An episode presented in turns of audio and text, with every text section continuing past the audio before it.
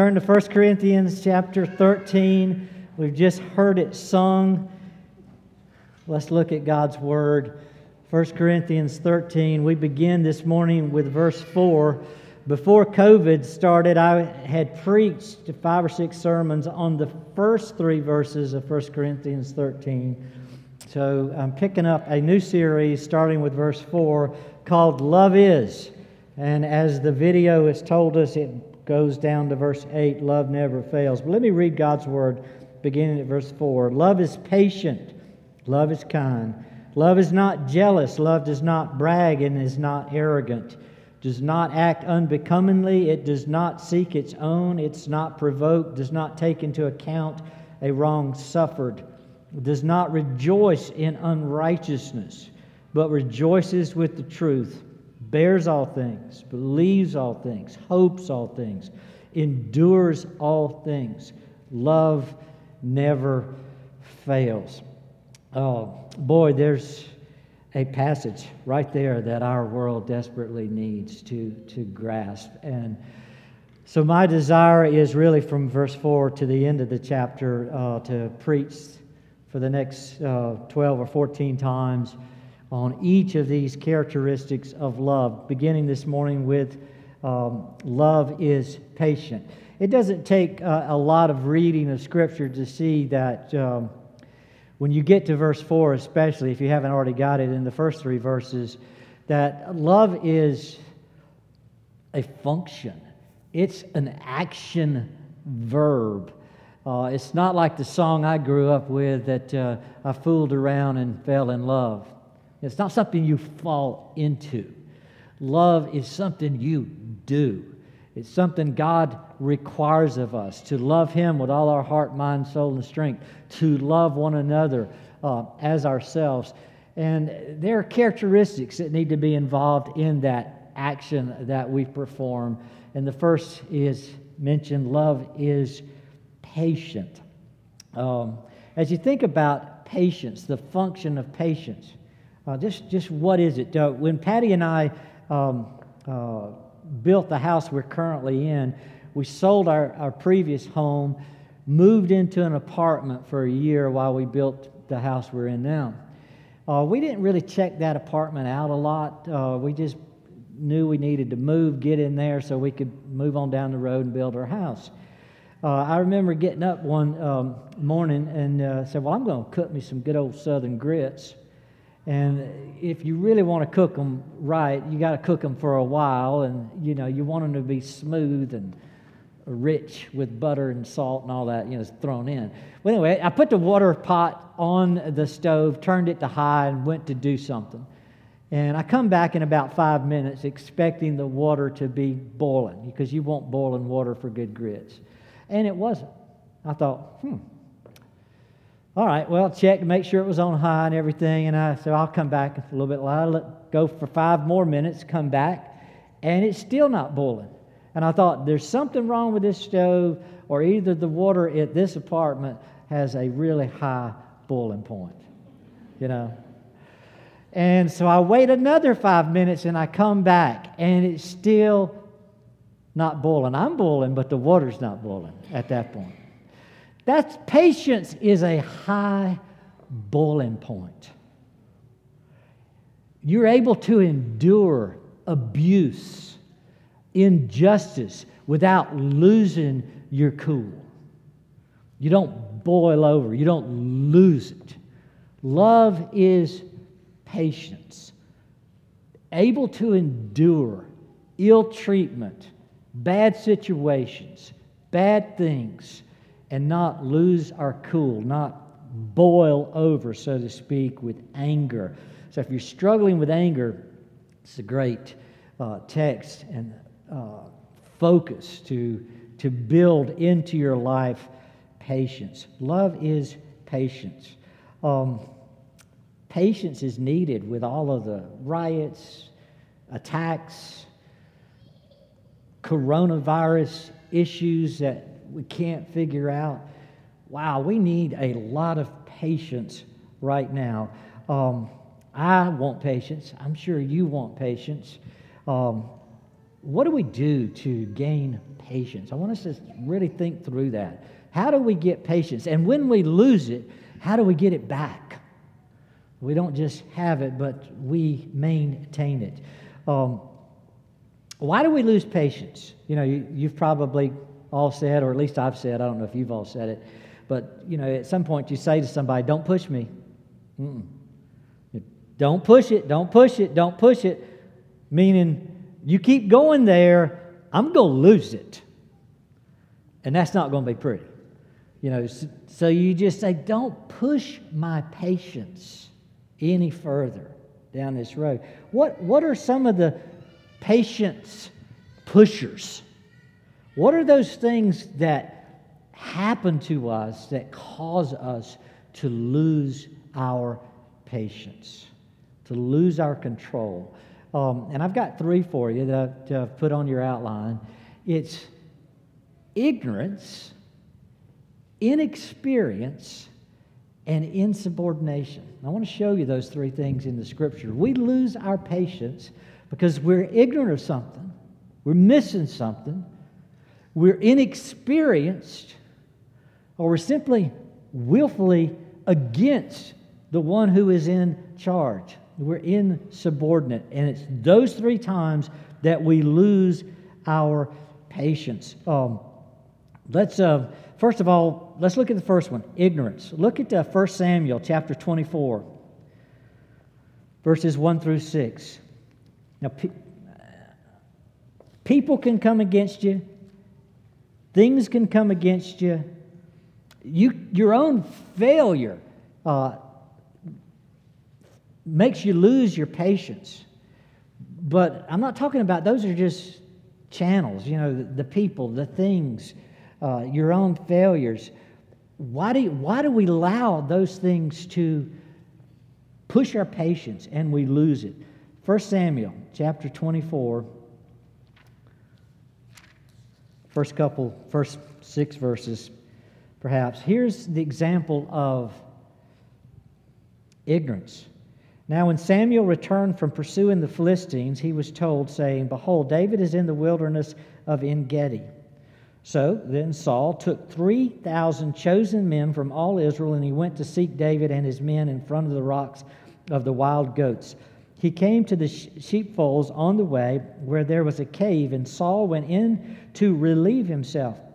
Now, David and his men were inside that cave, in the inner recesses of the cave. The men of David said to him, probably in a whisper, David, behold, this is the day of which the Lord said to you, I'm about to give your enemy into your hand, and you shall do to him as it seems good to you. Basically, go kill him. Then David arose, cut off the edge of Saul's robe secretly. It came about afterwards that David's conscience bothered him because he had cut off the edge of Saul's robe. So he said to his men, Far be it from me, because of the Lord, that I should do this thing to my Lord, the Lord's anointed, to stretch out my hand against him, since he's the Lord's anointed. David realized as he's basically cutting off a piece of Saul's robe his conscience begins to bother him. He says, This is wrong. What I'm being encouraged to do by my fellow soldiers is wrong. And it's wrong because I, the scripture he knew is um, God raises up kings, God raises up leaders. You're supposed to respect your leaders, they are God's anointed. You're not supposed to trash the anointed. You're not supposed to speak against them. You're not supposed to do harmful things to them. David knew those principles. He was not ignorant. His soldiers were acting ignorant. Here's the king, killing. We, we know we've used the verse here in uh, uh, the services here, 1 Timothy chapter 2, verse 2. Pray for your leaders. We've prayed for Obama. We've prayed for Trump. You don't have to agree with them, you don't have to even like them. But we're supposed to pray for them. They are our leaders. God has raised them up to lead us as a nation. David understood that principle. When you forget the principles of God's word, when you act ignorant of them, you, you tend to lose your patience. You start doing what you think's right in your own eyes. Um, God has designed us to live according to His word and His principles. When we ignore that, we lose our patience. Ignorance to God's word constrains, uh, lack of ignorance constrains us. When we know God's principles, we say, No, this is how I'm supposed to act in this situation. God's word constrains me, it directs me. And so we don't go outside of it and we don't lose our patience. Look at uh, Romans chapter 5, verses 3 and 4. You see here a, uh, a design for trials. The trial could be through a person, could be through a thing, could be through your own failure. But notice the focus Romans 5, verse 3 and 4 says, Not only this, but we also exult in our tribulations. See, that's not something a lot of us just quickly do. Um, I, I, can rejoice in my tribulations when I know it matters, when it's worth, worth it. But how many of you have ever said, well, I'm going to design for myself today a trial? or a tribulation. See, we, we're not in the designing stage of this, where we want to actually design a trial for ourselves. But you see, God does. God designs hard times, God, God designs trials for us.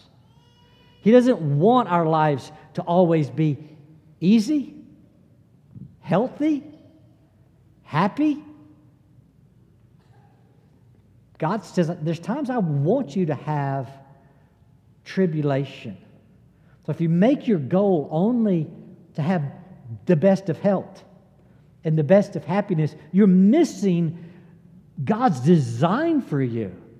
You're ignorant that God doesn't, God didn't create life this way. For us to go through life to only help happy, healthy, and wise. A lot of people are struggling. They've, they've lost their patience during this time because they are pursuing goals that are outside of the scriptures. Let me keep reading it. Romans 5, verse 3 Not only this, but we also exult in our tribulations, knowing that the tribulation brings about perseverance. The King, old King James says the tribulation brings about patience. There's a strong corollary between endurance, perseverance, and patience. So, depending on your translation, uh, here. The tribulation has been designed by God to create a certain endurance and a patience for you. So verse 4 and this perseverance or this patience produces proven character. And proven character produces hope. God wants to get us somewhere. And He can't get us there by us only being happy and healthy. There's times where He is particularly designed a trial, a persecution. There's a, one going out the door right now. You know, it's, it's, it's a time of growing up and understanding. There's things that hurt, there's things that I don't like, there's things that aren't particularly pleasant to me physically. And yet, it's God's design to produce patience. The will of God is producing the patience. And that patience is being used to produce a character that God wants in us. We sometimes we lose our cool out of ignorance. Oh, so many people I see today in the news frustrated because they, they just don't, they're not spending their time on the will of God. What is God's will in this situation? We're spending too, far too much of our time focused on the will of man in the news than the will of God in the news. Take God's design for us as a people. Look at 1 Corinthians 12. Right in 1 Corinthians 13. Just go back a chapter. 1 Corinthians 12, verse 4 through 7 says, Now there are a variety of gifts, but the same Spirit. There are a variety of ministries the same Lord. There are a variety of effects, same God, who works all things in all persons, but each but to each one is given the manifestation of the Spirit for the common good. Now skip over to verse 24 through 26. Whereas our more presentable members have no need of it, but God has so composed the body, giving more abundant honor to that member which lacked, so that there may be no division in the body, but that the members may have the same care for one another. And if one member suffers, all the members suffer with it. If one member is honored, all the members rejoice with it. Now, what is that telling you about God's design? God says, I have designed my church in such a way, not only do you see this in the church, you see it in the world. I've designed my church in such a way that you don't all have the same gifts. You don't all have the same abilities. And those of you who have similar gifts or similar abilities don't use them the same way that they produce the same effects. And some of you, because of the way you use the gifts and the abilities that the one Spirit has given us all, it, it produces an effect that would you have ever called one of your fellow members here unseemly or not presentable? God just described it. Says some of the members here are not as presentable or as attractive or as seemly as the other members. And some deserve an abundant honor, meaning others not so much. God didn't design us to be the same. We are all unique individuals. We all have different gifts, different abilities, and we produce different effects. And yet, why do we still keep trying to play the equality card? Like we're all supposed to be equal and have the same stuff and the same things and the same honor and the same respect. As long as you keep trying to play that card, you're going to be frustrated and at times you're going to lose it. And the reason you're losing it is because you're ignorant of God's design. He didn't design us to be the same or to be equal or to have the same effects. He designed us to be very different and to have different places and different stuff and different things. You can't walk into any room anywhere and there be somebody else there and, and y'all be the same. Just doesn't happen. It's not according to design. What pushes our patience is ignorance with God's will and God's design. When we understand it, we can say, well, this is the way it's meant to be. This is my God's design. This is his strategy. Uh, and many times, the, the, the, least of those are the ones God's exalting and honoring, and uh, doesn't need to frustrate us if that's God's design. Second, we lose uh, our patience not only with ignorance, but with inexperience. You obviously see this with kids, but um, look at it for the rest of us as well. Look at James chapter 5, verses 7 through 11 here's one of those passages like the Romans 5 I just shared um, that you, you see the corollary maybe a little stronger between endurance and the word patience. Patience, I like to think of it simply for my kids anyway, when they were young, to say patience is, is waiting without fussing. It's enduring without complaining, waiting without fussing. Look at it here, James chapter 5, verse 7. Therefore, be patient, brethren, until the coming of the Lord.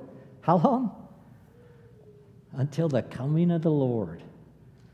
You haven't been doing it long enough. Yeah. Be patient until the coming of the Lord. The farmer waits for the precious produce of the soil, being patient about it until it gets the early and the late rains. So he gives the example of the farmer. Says, Be like the farmer. Farmers have to wait and wait and wait and wait and wait and wait for crops to grow. They can't do anything many times. They just have to wait. Verse 8 You too be patient like that. Strengthen your hearts, For the coming of the Lord is near. So he, if he's talking about a judgment coming of the Lord that's coming quicker, we still we have to wait for it. It's not something we're in control of. Verse 9 Do not complain, brethren, against one another, so that you yourselves may be judged. And behold, the judge is standing right at the door. Wow. That's a verse right there that says, In church, there is no complaining. I am the CEO of the complaint department. And my goal this year is zero, okay? No complaints. Just like we have our goal for deaths on the highways are zero. Our goal for complaints in the church is zero. He says there should be no complaining. And he says, to, to make that really strong, he says, and your judge is watching you, standing right here to keep up with that. Verse 10 And as an example, brethren, of suffering, say, well, if I don't complain, I'll suffer. Well, as an example of suffering and patience, take the prophets who spoke in the name of the Lord. And he's obviously thinking about the prophet Job here. We count those blessed who endured. You see the word, he said, be like the prophets in patience. Now uses the word endure, endurance. You see the connection. Verse 11 We count those blessed who endured you have heard of the endurance of Job. Some of you say, No, I've heard of the patience of Job. Again, these, verse, these words seem often interchangeable. You've heard of the endurance of Job and have seen the outcome of the Lord's dealings, that the Lord is full of compassion and is merciful. Why was Job able to just endure such pain and suffering, physical afflictions, um, misery from people, misery from things, loss of so much. He had to know at some point it's worth it. And you don't see Job as, an, as a complainer. Uh, he takes his needs to God. Um, many are complaining at him and asking him to do things, and Job's just not that way. Um, he says, Be like Job. He endured, he, he, he waited it out without fussing. He didn't offer complaints. Um, he was depending on God. How, how did he get there? You get there through experience. It takes time to, to grow in the Lord and understand God's got this. God's in charge.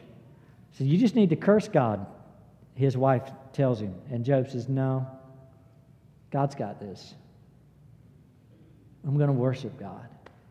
You go through that. And, and that's one of the things we're, we're, we're constantly trying to teach the younger ones. You know, when, when you're young, you just, you cry. You're not patient. If you're hungry, you cry. If you're wet, you cry. It's like at some point you grow up and you say, I don't have to cry. I don't have to complain. Mom and dad have always had my back. They've always fed me. They've always taken care of me.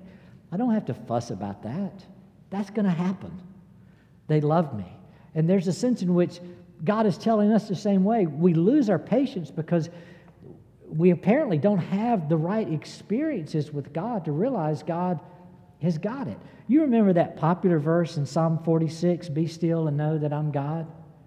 You got that. Well, you also know, if you know that, that's Psalm 46, verse 10. My translation says, Cease striving and know that I am God. And cease striving is a better translation here than just be still, because be still often means, you know, don't move. He's not asking us for no movement. The illustration he gave just before that, he says, verse 8 of Psalm 46, Come behold the works of God. And he says, I want you to see what God can do. I want you to see how powerful he is. I want you to see how strong he is. And once you acknowledge he's all powerful, he has all ability. Then I want you to quit striving. In other words, I want you to acknowledge that God's got this. Listen to me. Why are you not acknowledging God is all sovereign and all powerful? Why are you not doing that? Say what? Are you trying to save yourself by your own coronavirus scheme? Are you trying to save? I mean, how many people have tried to save themselves from contagion, not even considering, as, as I shared a sermon not long ago, God has at least, at least I could find 12 reasons why He ordains pain for us. 12 reasons why God sometimes ordains disease for us. No, no, I, am going to keep it from happening. Well, I, I, think you should be prudent and do all, do all the right stuff. But you're not in charge. And I'm not in charge. Do you not have that kind of experience with God? Why are you striving so? Why are you living life as though you believe God is not sovereign and He's not in charge? Many times, that's our testimony. We're living as though God is not sovereign and He's not in charge. Are you doing that? You see, that allows you to, to lose your patience. You get frustrated because you can't fix it. But my experience from the scripture is I'm not the fixer. I'm not the healer. I'm not the redeemer. Christ is. And when we get that, we can start living with patience. I can endure this because God's got this, he's, he's in charge. We push our patience through ignorance. We push it by just not having experience in living life with God on his throne. Third, we push patience through insubordination, just flat out rejecting the will of God. The example I gave a few weeks back, I'll give again. Look at 1 Samuel 15. And I'll just use it because some of you who heard that sermon, you'll remember the context, and I won't have to go all the way through it again.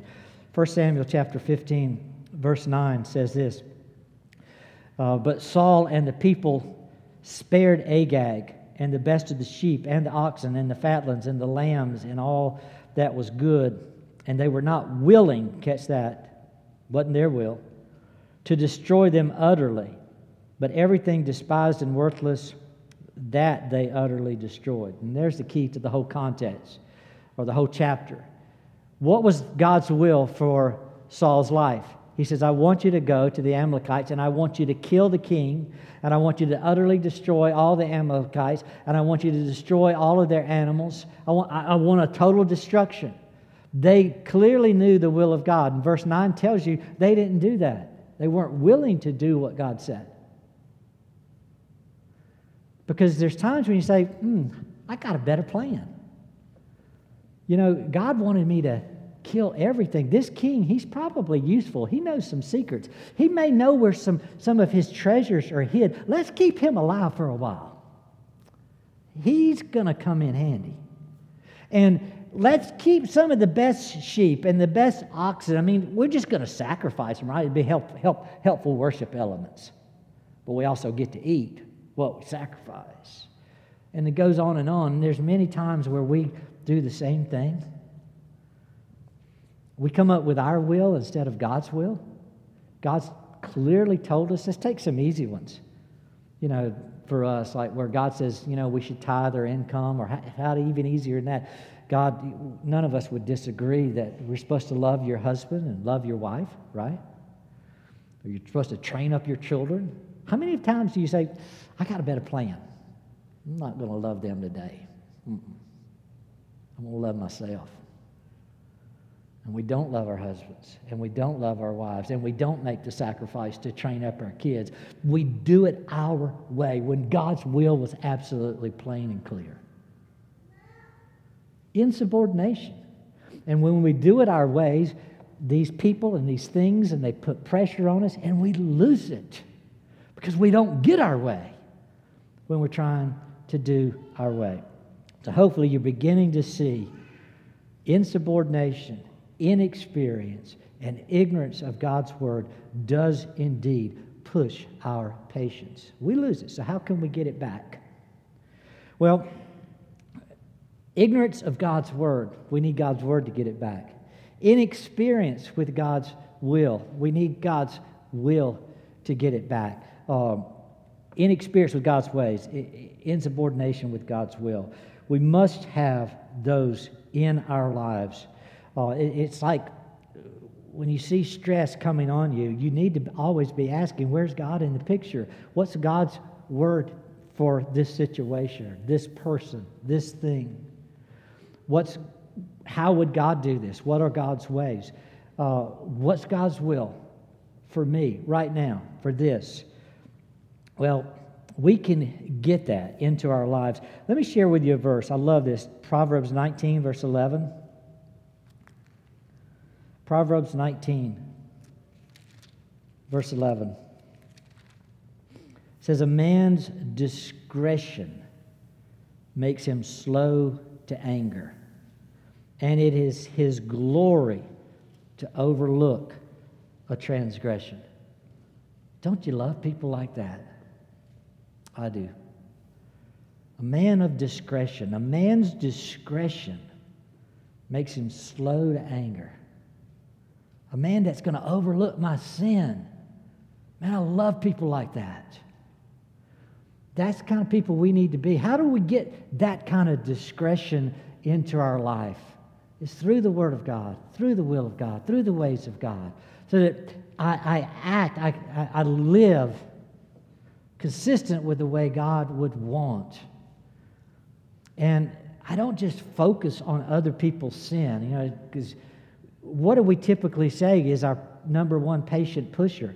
You made me do it. You pushed me.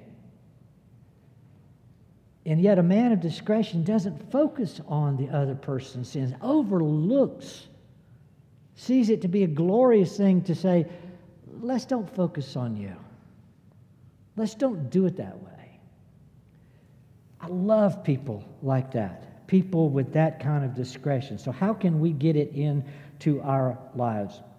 You, first of all, you've got to know, and I, I, again, alliteration here, think through the soil or the environment for patience. How do we get it back? How do we begin to grow it, produce it? Um, what's the environment that's most conducive to building patience into a child, into us? Second, what's the source? What do we get into that environment? What's the example that's going to get us there? And then if we get patience, what's the reward? What's the success uh, that's going to keep encouraging us in patience? First of all, let's look at the soil, the environment for patience. Uh, look at 1 Peter chapter 2, verses 19 through 20. 1 Peter 2, 19 and 20. Got to get this. For this finds favor if, for the sake of conscience towards God, a person bears up under sorrows when suffering unjustly. For what credit is there if you, when you sin and are harshly treated, you endure it with patience? But if when you do what is right and suffer for it, you patiently endure it, this finds favor with God. Quite simply, he says, You don't need patience when everything is fair. You need patience when it's not fair, when the situation is unjust, when the person is mistreating you, which is why I defined it early on that patience is uh, waiting in times of injury, ill treatment that's the context that God gives us for patience. He says, There's no glory in, in saying you're a patient person if you never have trials. So let me send you a trial, and let, then let's test your patience. Let me send you an evil person. Let me send you an unjust situation where somebody is stealing from you and still harming you, and they're getting away with it. And then let's see how patient you are. That's the context, that's the environment, that's the soil from which patience is going to grow. You don't grow patience by having the good life. You have patience by having a tough life, a difficult life, and when things are going bad. Um, Jesus shows this to Peter. You remember Peter losing his patience in the Garden of Gethsemane. This whole crowd is coming to arrest Jesus. And Peter's just standing there, and his, you can literally, from pages of Scripture, see his blood begin to boil. You know, and as they get closer, nobody has to do anything. Peter, by that time, He's, he's lost it. He pulls his sword, kill, you know, cuts off a man's ear, and he says, Who else wants some of this? You know, he's ready to go. And Jesus said, No, no, no, no. Put the sword up, heals the ear. And Jesus says, Look, when, when did you quit believing God's sovereign? And God's in charge. Why are you striving? Jesus said, I can, I can call down angels in heaven. He said, I got this. You don't have to lose your patience here. Are you ignorant? Are you inexperienced still at this point? Are you just insubordinate? You've lost it, Peter. And Peter wants to keep that situation. You know, but, but, but, but, but this is not fair. It's unjust. Exactly. That's where you learn patience. When it's not fair, when it's not just, when it's all wrong. What's God's will? And, and I love this phrase. Jesus says, Do you not understand? It has to happen this way. I got to go to the cross. I've got to be arrested as a criminal. I'm innocent, yes, but it's got to happen this way. Are you ignorant? Did you forget? Are you inexperienced? Are you just plain want to do it your way? See, that's where we are. You've got to understand God has designed trials for us just as He did for Peter, who He was raising up to be a patient leader of the church. To help us see that we are going to learn that in times just like this, in a pandemic, when everybody are in a uh, racist riot, when everybody else wants to lose it. Look around. Who are those who are willing to endure ill treatment for the will of God by the Word of God because of a life they have with God. That's the context. We're living in a time where we can grow patience. And the church should be those who show it most. The soil is right for us. We don't need better times. Uh, you know, catch this. Some people say, I could be patient if I had a better husband. I could be patient if I had a better wife. I could be patient if I had a better job. See, no, no, no, no. You don't need a different environment, you don't need different soil to be patient. Patience grows when everything else is wrong and unjust. Seems to be coming against you. So if you really want to love, love is patience. If you really want to love, you love right where you are. With the job you've got, with the husband you've got, with the wife you've got, with the relationships you've got. Love is patient, it endures ill treatment because it's the will of God, it's according to the Word of God. That's our experience with God. Second, you need to see uh, who, what's the source of patience? How do we get this? Well, obviously, God's the source. You got that. We've got to tap into God. We've got to meditate upon His example. So, the example I'm going to leave with you now is Genesis chapter 9, verses 12 through 13. And again, very popular example, but we need stuff we can remember, and this is one you've already got in your memory bank. But let me just give you the verses Genesis chapter 9. verse 13, God says, I'm going to set my bow in the cloud, and it shall be for a sign of a covenant between me and the earth. And it shall come about when I bring a cloud over the earth that the bow will be seen in the cloud. And I will remember my covenant, which is between me and you and everything living. Excuse me, and every living creature of all flesh. And never again shall the water become a flood to destroy all flesh. The example of God's patience right there. We call it the rainbow, or did you see the bow in the skies, the literal uh, version of it here? Uh, what's God said? Look at this. Remember what? Remember my covenant?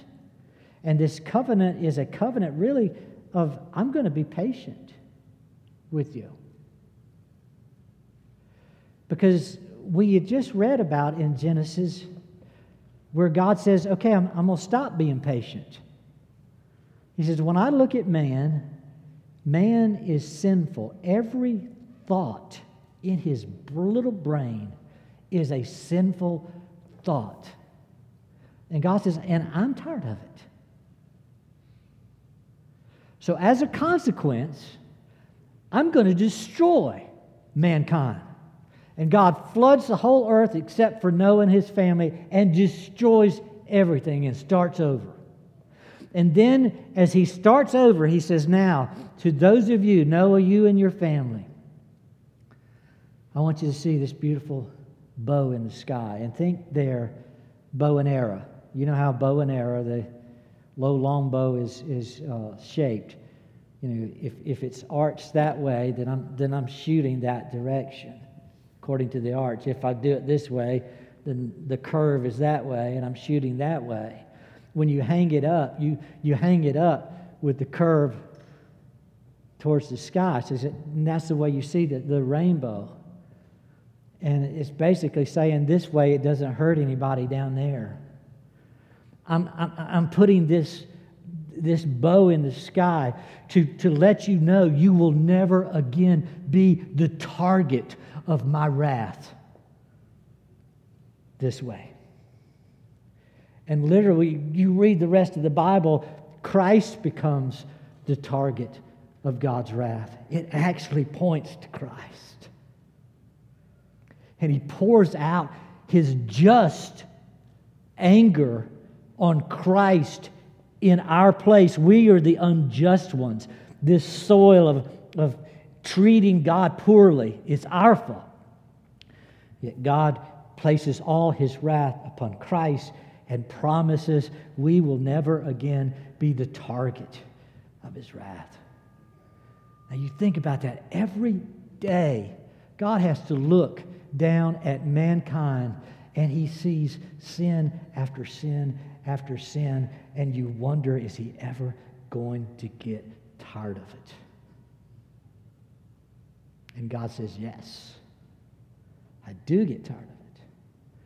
And for those in Christ, I have already unleashed my fury upon Christ that you might go free. That's the example. God has a place for righteous anger. It's upon Christ to redeem and to pardon us. Think about God's patience with us to tolerate us day after day. When He looks upon man and sees sin, He sees me, a sinner, deserving wrath. Yet He's willing to spare me. Let me show you two quick verses. 2 Peter 3 9. This is the context, 2 Peter 3 9, to get so much controversy. 2 Peter 3, verse 9 says, The Lord is not slow about his promise as some count slowness. But he is patient towards you, not wishing for any to perish, but for all to come to repentance. Why doesn't God just go ahead and finish it? Because of love. Love is patient. He says, I'm going to give time for repentance, for people to get it to see the beauty of Christ? Do you want my wrath placed on Christ or do you want my wrath placed on you?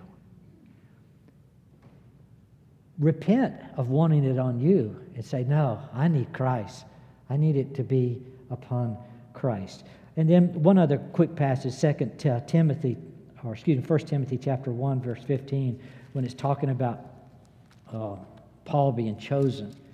1 Timothy 1, verse 15 says, It's a trustworthy statement. It's deserving of full acceptance that Christ Jesus came into the world to save sinners, among whom I'm foremost of all. For this reason I found mercy, so that in me, as the foremost, Jesus Christ might demonstrate his perfect patience as an example for those who would believe in him for eternal life. Said, I want you to see an example of perfect patience. Paul says, Christ came after the worst sinner on earth. Talk about patience.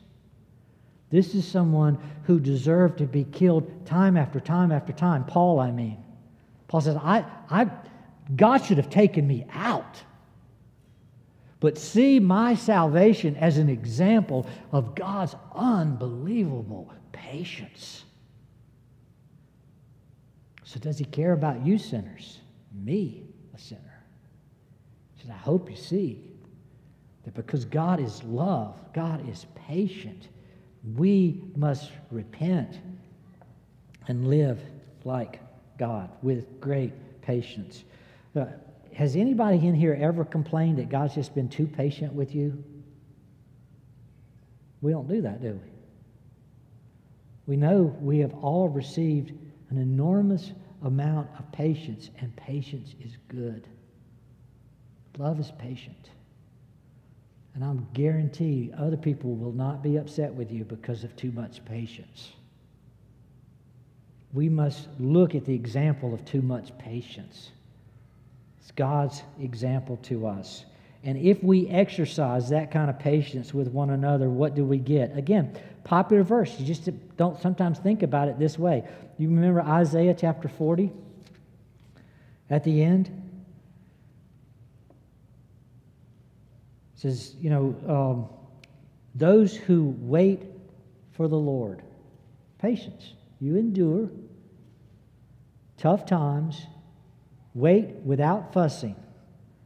Those who wait for the Lord, what happens? They get new strength, mount up with wings like eagles, run and don't get tired, tired, walk and don't become weary. There's great reward, great success in waiting patiently, being patient, waiting for the Word of God to understand, searching the Scriptures. What's the Word of God on this? Waiting for experience in applying that Word, keeping the will of God. And as you do that, you get new strength. You get the ability to endure more and more than you thought you could imagine. Um, Proverbs 16, verse I think it's verse 32. Let me look at it. Um, I often give this out as, uh, as, as a verse to just make, make a goal uh, for your life if you're struggling with anger. Um, yeah, that's it. Proverbs 16, verse 32. He who is slow to anger is better than the mighty, and he who rules his spirit than he who captures a city. Now just think about that. If, if you're patient, you rule your spirit, you endure with patience, you're better than somebody who takes a city. You're more noble. What do you want? What, what is the reward? You're, you're stronger, strength, just like Isaiah 40. You've got character, you've got honor, you've got riches. I mean, what's greater than the mighty? This one who has a love which is patient, which controls um, his spirit. Well, I know I need more and more patience. We all do. Love is patient. It's something, again, you're going to learn, you're going to grow in it if you just start putting God in the picture. Whatever your job, whatever your relationship, your marriage, your training of kids, um, your relationship with your neighbor. What does God say about this? God's word. Don't be ignorant. What, what does God want to produce through me? It's, he's not just looking for my health, He's not looking for my happiness. He's looking for my heart of love. And He creates trials, He creates unjust situations to produce something. I've got to experience that with God. I need his, and if I know it's worth it because this is his will, his word, then I'm going to obey. I'm going to stay focused on his direction, and I'm going to endure. That's what we need. The hardest part of any soldier that I've ever talked to, those of you who've been in warfare, the hardest thing for them to train is patience. It's easy to fight. You can train somebody how to fight. But you, you train to fight, and then you've got to wait for the enemy, or you've got to wait for the engagement with the enemy. You get on the warship, and then you got to wait. You get in the battle plane, and then you've got to wait. You dig your foxhole or your tent or whatever, and you have to wait. And it's just learning how to wait. Strategy, good strategy is, is, is obviously important for success, but the ability to implement the strategy, to be patient, to do things the right way at the right time, guarantees the success of the strategy. It's patience that's most needed. Interesting, this first ingredient love is patient. Let's pray together. Father, there are a lot of impatient people in the room. We don't know how to hardly listen to a sermon without looking at a clock. We don't know how to do much without watching the time and growing impatient. Have mercy, Lord on sinners. And Father, there's probably also some in the room that have never been patient, meaning they don't have the love of God in their lives. And they're in great need. Grant them love from above. Save their soul. Come to them right now. And Lord, may they receive you as their Lord and Savior that they might be loved from above and begin to have the fruit, which is patience. Father, forgive us for the ways we have offended you by coming up with our plan, by doing what's right in our eyes when we should have been submissive to yours, your plan, your ways, your word. Let us grow, Lord, in this desire of ours to love you with all our heart, mind, soul, and strength. Let us love you first by being patient with your word and your ways. And Lord, let us love our neighbor the way we've been loved by God who's just been way too patient with us. Let us be, let us exhibit that kind of patience with our spouse and our kids and our parents, our extended family our neighbor, our nation, our leaders. Father, grant us the love of Christ. For we ask all this in Jesus' name. Amen.